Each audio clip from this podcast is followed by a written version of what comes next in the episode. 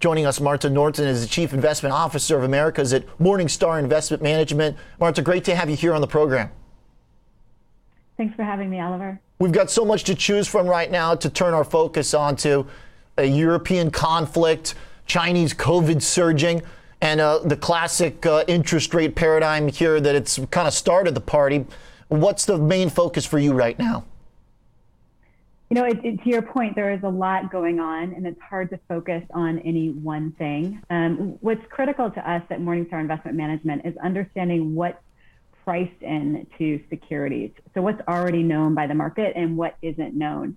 And so, you know, with the structural changes that could be underway with what we're seeing with the Russia Ukraine conflict, with questions around China, a lot of our research is focused in on what um, what impact are these factors going to have on growth? What impact are they going to have potentially on um, yield and income? And what impact are they going to have on valuation so that we can make informed decisions around that? And I think some of that, frankly, is still in flux, and we're still working through those different impacts. Mm. Uh, Marta, thinking about uh, what is already kind of been understood or processed by the market, uh, it certainly is interesting that we're finding our legs here after Powell does that first hike. Uh, is that telling us uh, that uh, maybe interest rates don't have to be the, the boogeyman that they are threatening to?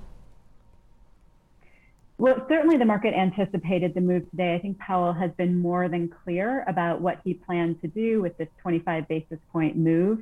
Um, and I think you could you could argue, and it's hard to, to put too much stock in any one explanation for day-to-day prices, but you could argue that the market saw that move yesterday as confidence that the Russia-Ukraine conflict had not upended U.S. growth, and, mm. and the Fed felt confident enough to move forward. I think there's still plenty of uncertainty around where the Fed goes from here and the impact that that could have. The Fed, especially this Fed, has a reputation of being dovish, of being a little slow to take um, the proverbial punch bowl away from the party. And so it seems as though the risk could be that the Fed moves too slow and inflation continues to kind of unravel and have its impact on the economy. And so I think that's what investors are going to keep top of mind. And if that's top of mind, I think there can still be some volatility here to come. Mm.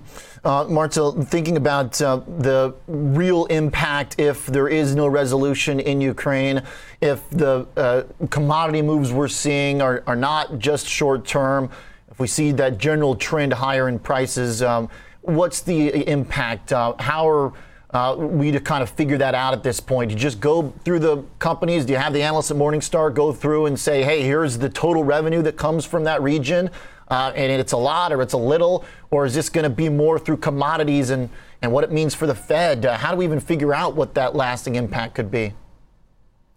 Yeah, it's, it's certainly a complex analysis. It depends on the market. So if we're looking at a market like Germany, we're going to be focused on international trade and the impact that that can have on Germany, given its role, you know, and and and what its focus is on automakers and the like.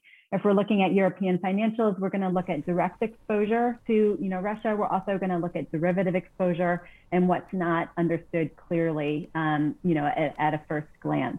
So it's going to depend. I think broadly speaking, for Europe, there is that question of the impact that prolonged higher energy prices can have on the European consumer, the European individual, and what impact that can have on growth. And I think that puts the ECB in a difficult position because they have to deal with inflation and they also have to deal with the impact on growth. Now, the US is a little bit more insulated, but not completely insulated. So that's something that we're going to see and, and, and watch over time. And we are seeing people downgrade growth expectations globally and a, and a touch here in the US as well. Mm.